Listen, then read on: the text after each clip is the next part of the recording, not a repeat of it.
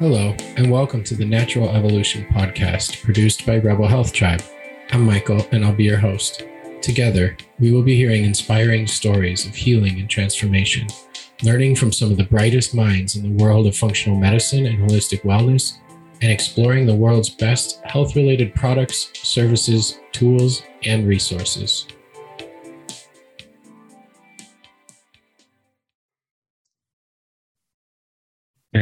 Are live. And one of these days, I'm seriously going to start recording the pre recording conversations because I think that could be a whole nother podcast.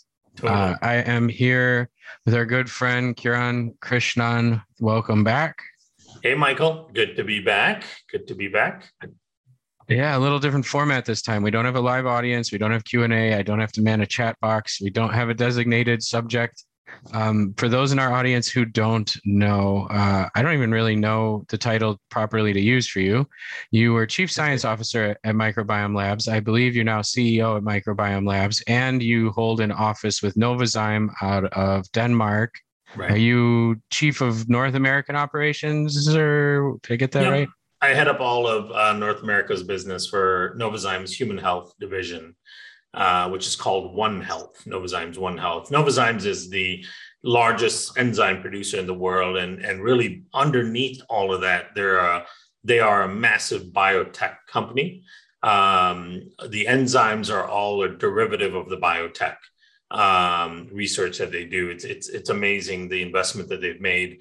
Um, you know, they're, they are a company that spends a much higher percentage of their total revenue on research than almost any other company out there. Um, it's fun. Yeah. Oh my God. Yes. you know, it's it's like a nerd's dream. Like you go there. So we have we have in in one of the facilities uh, in Copenhagen, we've got uh, the thing that was impressive was these robots uh, that you have in the lab that are so fun to watch because they do what we call high throughput screening, right? So it's like what would take 10 researchers to do in an entire day.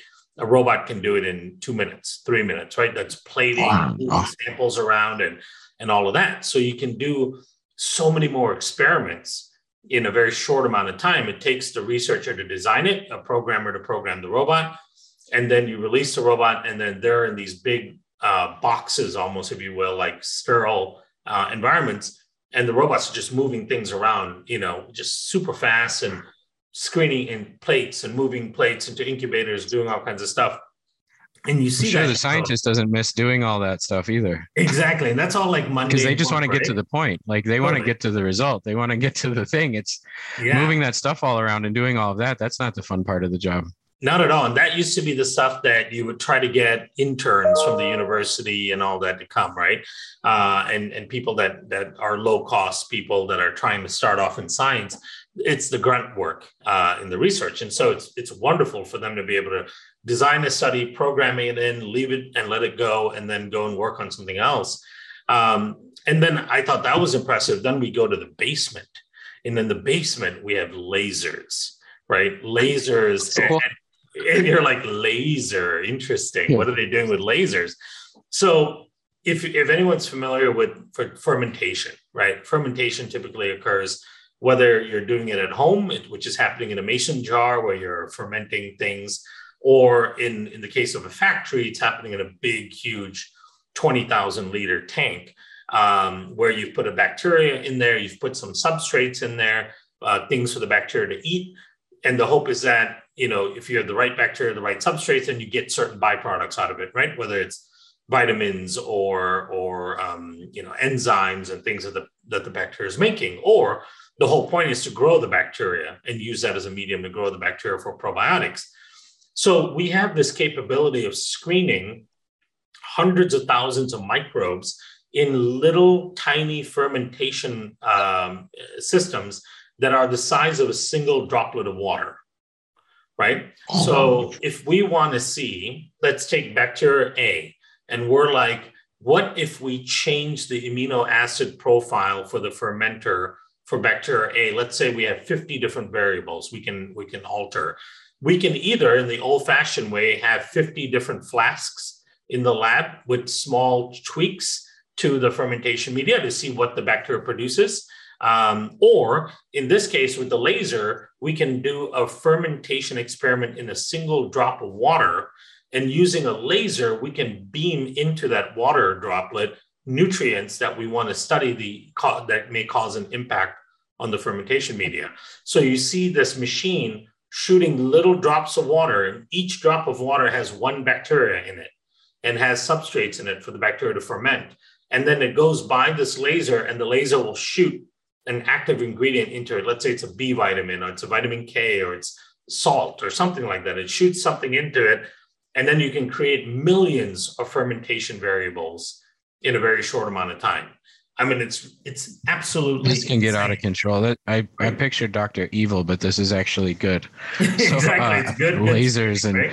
I didn't know you could deliver nutrients with lasers. Does that mean at some point human beings could receive supplementation via laser? It could be, you know, like you could stand in front of a thing and it could beam you with all kinds of stuff to increase cool. your intake of things, right? So um it, the, the technology it's on the podcast in 2041 exactly. Episode 17 million uh, will be on laser nutrition. you get all your vitamins and you get a tan. So um, let's uh, so you're talking about microbes, you're talking about enzymes, and you started with Megaspore. That's the probiotic that um, a lot of our audience is familiar with. Now, most of the world of people who are into functional medicine, integrative health are familiar with it. Kind of changed the landscape on on probiotics. I know that um, when we first found out about it and started chatting, uh, you guys were, I think, three or four people in a very small little office trying to slang boxes of megaspores together, and I was trying to manually order them for people through PayPal and. Right. Um, we did webinars about it and now you've got tens of thousands of practitioners using the product worldwide. Uh, it really led to the growth of microbiome labs as a as a company and as a brand and allowed you to get fun and creative with some new formulas and new products and um, rapid fire really the last couple of years. It was slow goings at the beginning. I remember megaquinone came out and then yeah. i think it was mucosa or mega prebiotic, but those were kind of the first few. And then now I can't even keep up. Last time I had you on a webinar, I found out like 12 hours before the webinar that there were two new products that I didn't even know right. about was the Pyloguard and the and the Mega Metallic. And so now I'm guessing with that crazy laboratory and tools and and all of the things that you guys have over there that that's not really going to slow down. I'd like to talk a little bit about you know that journey i guess and and we shared it we, we did an interview a couple summers ago uh, where you you kind of shared the story of why you created megaspore and it's because you, you saw the research behind these bacillus species of, of probiotics and you didn't see anybody on the market really doing it really well and you thought there was a huge potential there so you created that and i've noticed that with the creation of these products it always just kind of fills a void or a hole mm-hmm. and where there are products that are really good in some areas you guys just don't make one because right. there's really good stuff out there. And it's kind of just looking at like where are the gaps in the in the gut healing health support microbiome digestion world? And and how can they be filled? And i mean is that an accurate description of how you kind of came up with some of those formulas? Yeah absolutely. Our philosophy from day one has been that if somebody else does it well we're not going to get into it, right? They should, they're doing it already. There's no reason for us to do it, uh, especially with this whole idea that things that, that are hot and every supplement company jumps into, right? Um, you know, collagen is hot, so everyone wants to launch a collagen product. To me, there's so many good collagen products out there. Pick one of those, right? There's no reason for us to get into it. We exist to solve problems. And if something's not a problem, then then then we shouldn't be involved in it. And for us, the way we look at problems is we we consider therapeutic gaps. When we look at you know how a doctor treats a patient or the types of conditions they're dealing with, and when we look at disease pathology, we go, okay, we can solve this problem, this problem, but there's still a big gap here um, that we don't have a tool for. And then the first thing we do when we identify a gap is we look to see if somebody else has a tool. If somebody else has a tool, we're happy to recommend that, right? And talk about that tool. Um, but if there isn't a tool out there, then that's where we see that as an opportunity to solve a problem. Um, and so, you know, you're you're absolutely right in that um, when you look at a lot of our products, uh, and eventually what will happen is they'll start fitting into protocols for different conditions, right? Because then we'll have enough tools that cover enough pathologies that that allow us to create more of a protocol-like approach. Uh, until that point, they're all individual tools that do somewhat specific things. Some of them are rather broad, uh, but some of them do very specific things to fill a therapeutic gap. So we're unique in that way, you know, because now with the whole uh, partnering with Novozymes, we're the only company in our space that's completely vertically integrated. Meaning, you know, we we develop all our own technologies, we manufacture them, we study them, you know, and then we do full finished products as well. Most of our competitors are companies that formulate with ingredients and technologies from other people, right? Which is fine but we're the only ones that have the capability to develop technology. So they go get their ingredients over there and over there and over there and put the things together and kind of source it that way, where you guys are making the ingredients, making the technologies that make the ingredients. Right. So it's from idea to creation of the ingredients to putting the product together to sending it out is all one. It's all one and one and organization investing in the clinical research along the way, right, to prove that the products work or do something. Um, so it's a, it's a different, we're a very different kind of supplement company. And, and we set out to be different from the beginning, right? I mean, the world didn't need another supplement company, right? The world didn't need somebody else to come out with their own ver- version of vitamin D or their own version of vitamin C. You know, there's plenty of those options out there. Um, but we saw from the beginning significant gaps in in the in the therapeutic landscape for people to get better um, and and that became our sole focus was how do we make people better how do we empower them and give them the tools that they need. And and then we we primarily work through healthcare practitioners because you know we think that it's really important for people especially you know they're not the type that are just oh i feel fine and i'm well and i'm just trying to be the best version of myself. But the people who are suffering, right, the people that are dealing with conditions, they can use supplements, they can use natural medicine, they can use functional medicine, but you should do it under the, the guidance of someone who's a professional in that space, right? Versus just trying to piecemeal things together by yourself and figure it out.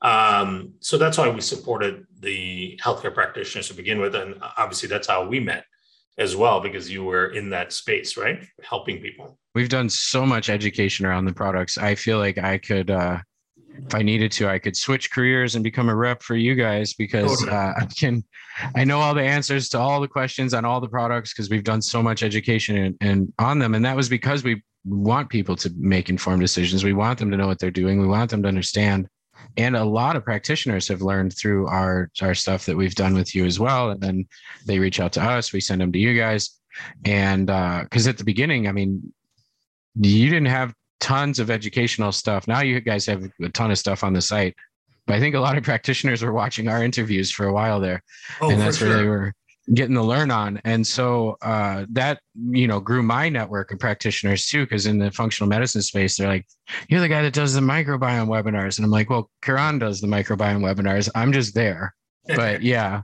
And then um, it's been cool to watch. And now, um, you know, I know you do a lot more speaking now and speak at a lot of conferences and conventions and do hundreds of thousands of airplane miles and uh, took a break for a little bit due to the pandemic. But um, if you haven't, if you're listening to this and you haven't checked it out, we're going to have, uh, it'll be up probably in mid July. We're rebuilding the whole site and we're going to have a searchable video library in addition to all of the uh, blog content and everything because we have so many videos over the years right, right. now it's kind of actually hard to find them all on the site so we're organizing them categorizing them searchable. It's going to be like a youtube of gut videos and microbiome and health things. So uh, if you're listening to this go check that out. And uh, the megaspore has been you know transformative for tons of people and uh, you guys created the the mega prebiotic which is interesting because there are a lot of prebiotic products on the market. And right. so people ask us too like what what's the difference? And why can't i just take inulin?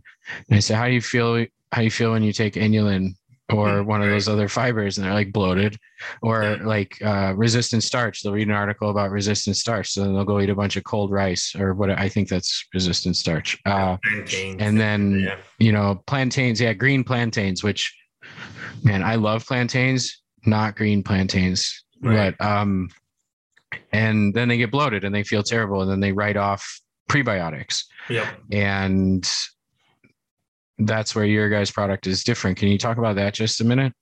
Yeah, you know, and and every product has a big why to it, right? When we when we first start thinking about a product, we have to answer that question to ourselves as to why will this product exist?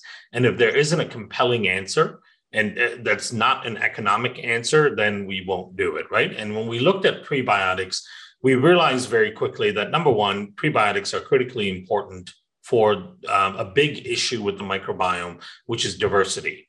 Uh, and then the second issue with most people's microbiome is the lack of production of short chain fatty acids. You know, there's so many disease states that can be tied back to a inadequate production of short chain fatty acids, right? Uh, our gut has been designed by nature uh, and, and through the course of evolutions to, to have this critical signaling molecule called short chain fatty acids, butyrate, propionate, and acetate, um, that controls metabolic processes, immunological processes, neurological processes. And the reason we've outsourced so much of it to the, the, to the function of short chain fatty acids is because nature never thought that there would exist a day where mammals didn't get have fermentation occurring in their bowel, right, adequately. And so here's this postbiotic that's so important. And then there are diversity issues within the microbiome where we're reducing diversity. Postbiotic, you mean the the thing made by the bugs, right? Exactly. Yeah. Now there's a second yeah. new definition for postbiotics as well, which is dead bacteria, right? So um, that elicit a, a response. That elicit a response in okay. you, right? So even though they're dead, they're they're acting like a metabolic response modifier but when I when I'm saying postbiotics, you're right. It's it's the byproducts made by bacteria in the gut itself. So these are critical nutrients that we need to function, but we cannot get directly from our diet, right? And there's lots and lots and lots of those nutrient nutrients. So when we looked at prebiotics, we're like, okay, the biggest problem we see is the intolerance of prebiotics, and that's why people don't take enough of it. Uh, the other problem we see is the lack of specificity in prebiotics um, because a lot of people who make prebiotic supplements are using the cheapest sources of prebiotics and fibers, things like psyllium husk and so on, right? I mean, you can buy that stuff by the tanker load for almost nothing. And so we're like, that is a problem because it's not providing people with tolerance, uh, the ability to utilize a prebiotic, and then it's not also providing people with enough specificity for certain groups of microbes within the gut that will increase short chain fatty acids and all that. So we created a category we call precision prebiotics. And the idea was to identify um, oligosaccharide based prebiotics, and I'll explain why that's important. Oligosaccharide based prebiotics that specifically feed certain groups of good bacteria. We also saw an issue if you have more general prebiotics, if your gut is dysfunctional, you could very well be feeding the dysfunctional bacteria as well as you feed any good bacteria. Because most general prebiotics are kind of general bacterial food that many different classes of bacteria can consume, right? So we said, which is why most of the people that talk to us will say they feel terrible when they consume prebiotics. Totally, especially yeah. if they have like a upper bowel, you know, SIBO overgrowth situation, right? Yep, hundred percent, and that's because what the what the non-beneficial bacteria will do when, with prebiotics or fiber is they'll convert them to problematic ingredients like hydrogen sulfide, um, you know, uh, you know, ammonia, methane, all of these other things. They'll convert it to gas rather than to short chain fatty acids. So what we want to do is say, okay, is there a category of prebiotics that is much more precise and is designed to only feed good bacteria that will convert them to short chain fatty acids. And sure enough, oligosaccharides play that role. Oligosaccharides are important from day one. Mother's milk contains over 200 different types of oligosaccharides, right? So that's often the baby's first food. And the baby can't digest any of these oligosaccharides for energy. It's all there purely to seed the microbes in the baby's gut. The newly forming microbiome. So the so oligosaccharides are super important prebiotics from the first moment you're born. And, and they continue to be incredibly important and they continue to be able to shape the microbiome. So we didn't see any uh, properly formulated precision prebiotic oligosaccharide products out there that should provide tolerance for people that don't normally tolerate fiber and prebiotics, that should drive diversity, and, and equally importantly, should increase short chain fatty acids, right? And so that's why we formulated Mega Pre with four different highly specific prebiotics that only feed beneficial keystone bacteria that and that lead to increased diversity and increased short chain fatty acid production. And and no surprise to us, but surprise to a lot of people, people with upper GI issues tolerate it very well. You know, they can consume the Mega Pre without all of the disruption to their system and discomfort. So, uh, you know, another product born out of necessity um, because it's solving a big, big problem, and that's the lack of diversity and lack of short chain fatty acid production. Yeah, and I'd, I'd like to just say, you know, if you do react really strongly to fibers and prebiotics and things like that, definitely start low with it. But we have seen challenging people do pretty well. Uh, even some, you know, diagnosed SIBO folks that are able to tolerate that. And I like how you mentioned that never was there a time where mammals did not consume things that were causing the fermentation right. in the gut. And now our diet has become so simplified. It was one of it was one of the first webinars we ever did. I remember you t- you you had numbers for it, but it was like how many varieties of foods the average American actually consumed, and the answer that they would give when they were asked was actually way higher mm-hmm. than what the number actually was that they eat, and people were usually stunned to figure out how few ingredients or foods yeah. that they actually eat, and then what anthropologists will say that our our ancestors yep. actually ate as far as variety. Yeah. And it was like going from hundreds of things to like nine. Yeah. Or, the, I don't know, some ridiculously small number. Yeah. The estimation is that uh, through the course of human evolution, humans typically consumed around 600 different types of foods annually. Um, and that's, you know, seasonal eating and so on, right? So you only eat things that are available during that season, um, which also indicates that there is some seasonality to the microbiome. Uh, but we don't experience that anymore, right? Because we can get almost anything at any time. Um, but then, yes, when you look at the average American, they're really eating 10, 12 different types of foods um, because there are basically four or five staples, right? Corn, soy, wheat, uh, that make up the base of most foods that people eat. Now in the gluten-free world, it's it's expanded a little bit. Fortunately, there's more use of rice. There's more use of you know things like cassava and so on. Um, but still the average person really doesn't eat a very diverse diet. And our microbiomes were built on diversity in food right? So it's a, this is an important evolutionary lesson in fact. Um, one of the one of the key steps in the evolution of species when you think about you know everything's everything stemming from single cell organisms, right? So every living uh, animal out there, insect, arthropod, whatever, um, whatever category of living thing you look at, they all stem from a single cell organism. And then how a single cell organism diversified into all of these different types of living organisms is, is a good complex evolutionary biology study. But an important aspect of that is the evolution of mammals and the movement of mammals up the evolutionary ladder and up the food chain. And the definitive development in mammals is the creation of a large fermentive base in the GI tract, right?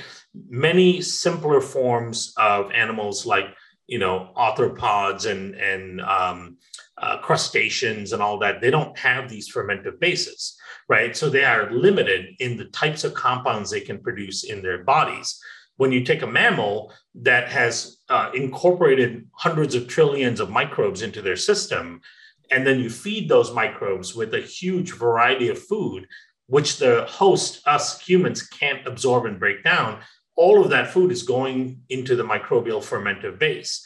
And then the microbial fermentive base converts that into compounds that we have learned to use for important functions. And those compounds become critically important at the cellular level for human function, right? I'll give you one good example of that. Um, we've talked about this on, on some of the webinars we've done, urolithins, right? Urolithins are these critically important compounds that dictate the health of our cells because they they initiate processes like mitophagy, which is the removal of damaged mitochondria and, and replacing it with new mitochondria. You know, mitochondria are the little powerhouses of each cell. And age-related degeneration and age-related disease formation is directly associated with damaged mitochondria and damaged cells and the inability to recover it, right? And so in order to age properly and, and keep at bay disease and age related degeneration, you have to be able to repair your mitochondria on a regular basis, right? So, at the most fundamental level, at our cellular level, being human and, and being a healthy human is defined by your ability, by the ability of your cells to regenerate their engines. And we've outsourced that stimulus to a bacterial byproduct right? So if you think about how crazy and, and important that connection is, at the fundamental level of cellular function for humans, we have our mitochondria and we have to be able to remove damaged mitochondria, replace it with functional uh, mitochondria. And if we don't, our bodies degenerate and we end up with disease. And the signal and the compound that's critical for doing that comes from microbes that live in your gut right? So we've got this beautiful symbiosis where we say, okay, you can live in our gut and our immune system will tolerate you, but you have to produce this compound in return. And so loss of that type of symbiosis and loss of functionality within that fermentive base is a big driver of modern day disease formation you know? And so that's why it's it's it's almost understating to say that it's it's crazy to think that we have we've compromised this fermentive base because it's one of the most important aspects of our functionality right? So it's a, it's an organ system that's equally important to almost any other organ in, in our body I'd like to briefly interrupt this conversation to let everyone know that we've got a free downloadable Foundations of Wellness starter kit it's available for you right now over at www.rebelhealthtribe.com backslash foundations if you'd like a little help organizing and implementing all you're learning from this podcast. A gift from our team over at Rebel Health Tribe, producers of this show. And now, back to your episode. It's like its own endocrine system, but it doesn't just make a hormone. It makes nutrients and hormones and metabolites and vitamins and enzyme and and yeah. And so it's yeah. Um, wow, I didn't expect to be taking notes, and I'm writing it on the back of a receipt right now because that's all that I had on my desk. But it says mitochondrial repair process, bacteria byproduct does this get the name, write an article, symbiotic relationship. So there's going to be a blog post that comes out of that little story on our site. I'll be following up. So yeah, so, um, is a beautiful example of what we call symbiogenesis, right? Symbiogenesis is the um, the forced um, uh, you know development of of uh, relationships between different species and different organisms because they're forced to live in the same proximity right? And and over time, every living organism, whether you're a plant or bacteria or virus or human, realizes that collectively you have a better chance of surviving than as an individual, right? And so biology is designed to find symbiotic overlaps. And uh, and this and that's urolithin is a perfect thing. You know, are these bacteria, if we give them a place to live and we we tolerate them, they will in turn provide us with some of the most basic compounds to make our cells work. And it's it's a beautiful uh, And that's a micro scale. On a macro scale, you know, I think of the the clownfish and the poison little uh, things in the water that they hang out in, and the things it doesn't sting them. They don't get killed by it, but it lures in other fish that that thing gets totally. to eat, or the the little fish that stick on the sharks, or yeah, the, the pilot fish. Yeah, you know, there's so many different examples of this and uh, humans think we don't fit that and that there's us and everything else and right. um, i think we need to change that perspective a little bit but uh, That's and, and you mentioned diversity a lot, and it's the diversity of the diet, the diversity of the microbes, the, a healthy diversity of this, and that's why. Just the last thing I want to touch on before we go is that like when people ask me, like, oh, you guys, uh, you know, I learned about Megaspore through you guys or whatever, but it doesn't have this and this and this um, bacteria in it that we want to populate in our gut. Like it doesn't have any lactobacillus, it doesn't have any bifidobacteria, and those are the ones I want to populate. Or it doesn't have the Akkermansia. I saw there's a new probiotic on the market that's an Akkermansia product, and it costs like a zillion dollars. Um, I saw it was like a hundred and something dollars a bottle for like thirty servings.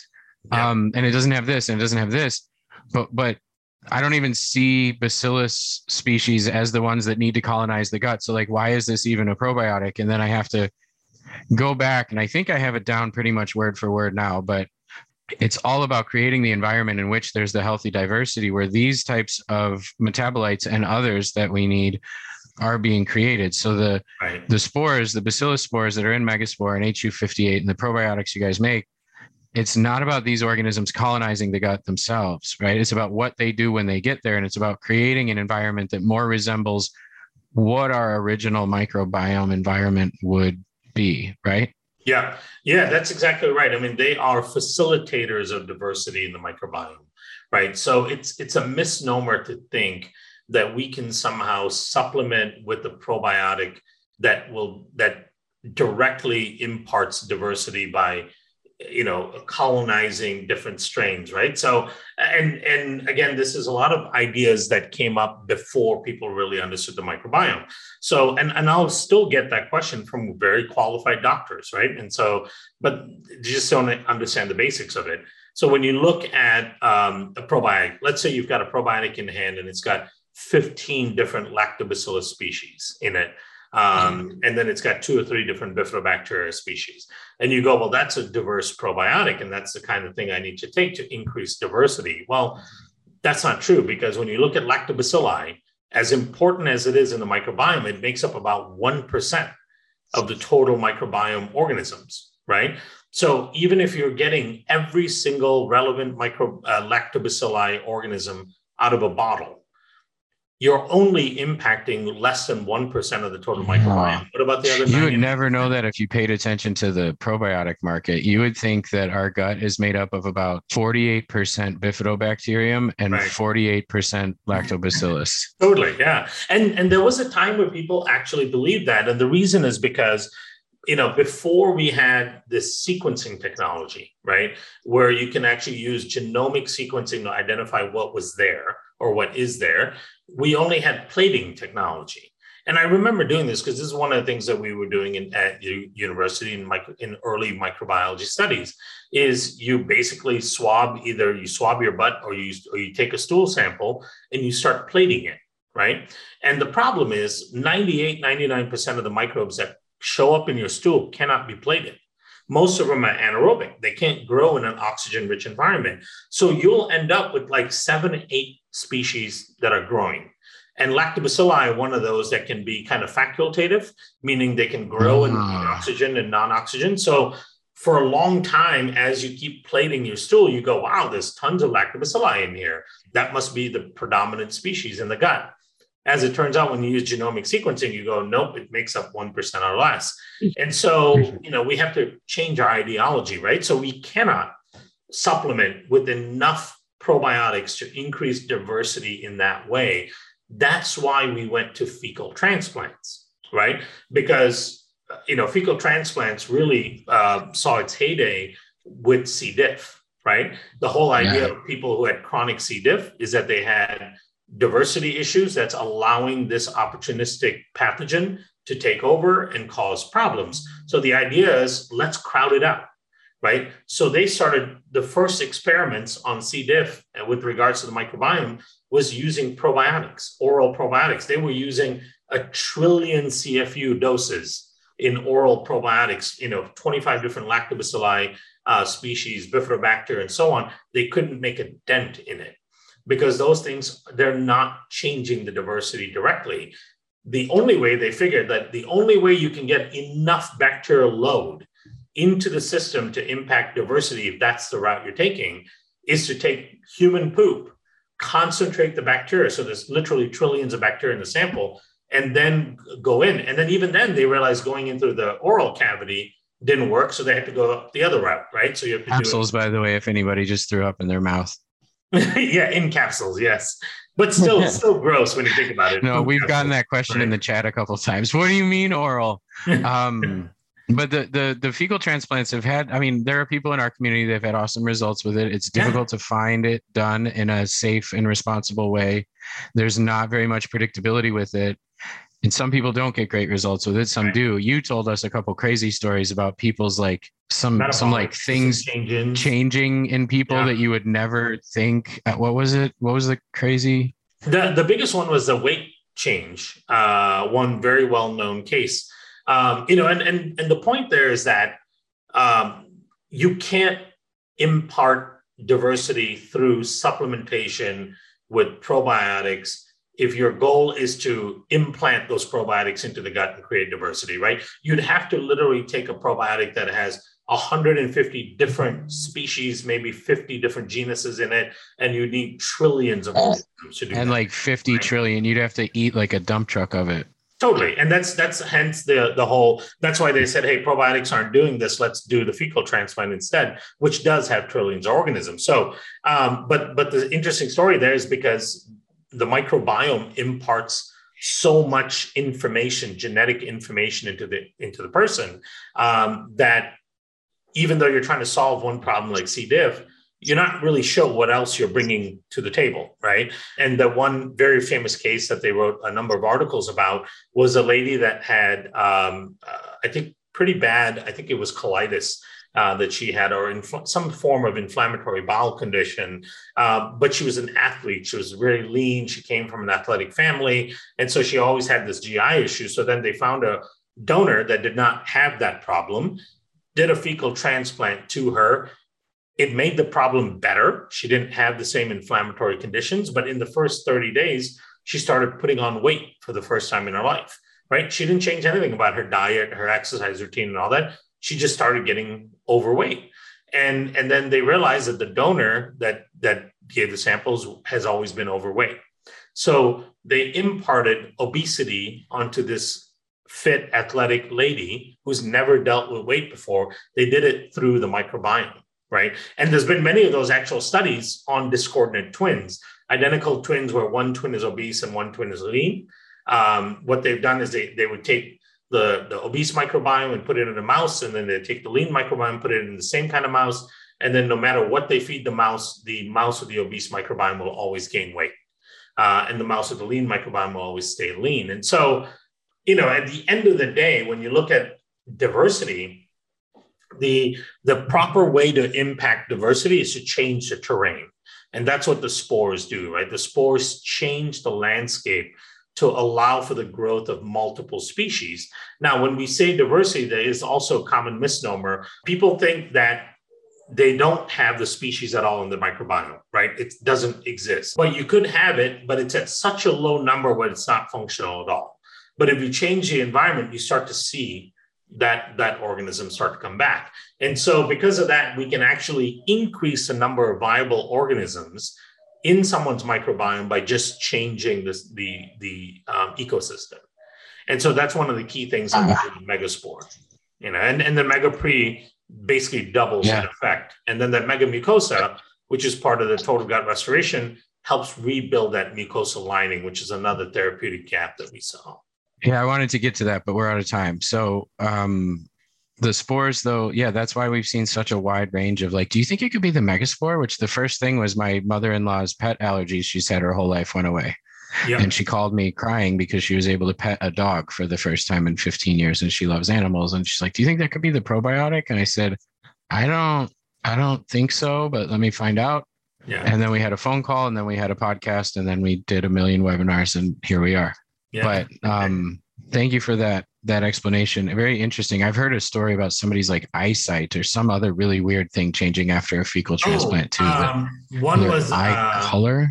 No, one was a so that could happen. I, I could see that happening. Uh, another very famous uh, case was someone's gait. This person had a really started walking differently. Walking gait, yeah. It was almost like a, a, a palsy kind of gait And um, uh, that's not why they had the fecal transfer. They had it for other reasons, and it completely yeah, yeah. corrected their walking gait, which is which is crazy, you know. And there's a that lot means of, there's a nervous system component to it then too, of the microbiome and the and the nervous system. But that, all right, we could talk crazy facts for a million hours. Uh, I know you're busy, you got to run. I appreciate the time. It's always fun to connect. I didn't expect to take notes from a podcast that I didn't think we were teaching anything, but I have notes and new ideas. So um, microbiomelabs.com is is your company's website. If you're a practitioner and you want to check out the products that fill all these gaps and use them in your practice go there get an account set up. You guys have distributors in the uk i know you're working with others in europe now too. And so it's much easier for practitioners around the world to get the products. Um, we've got a ton of educational stuff. Check out the video library on our site and our blog and everything. Just search around.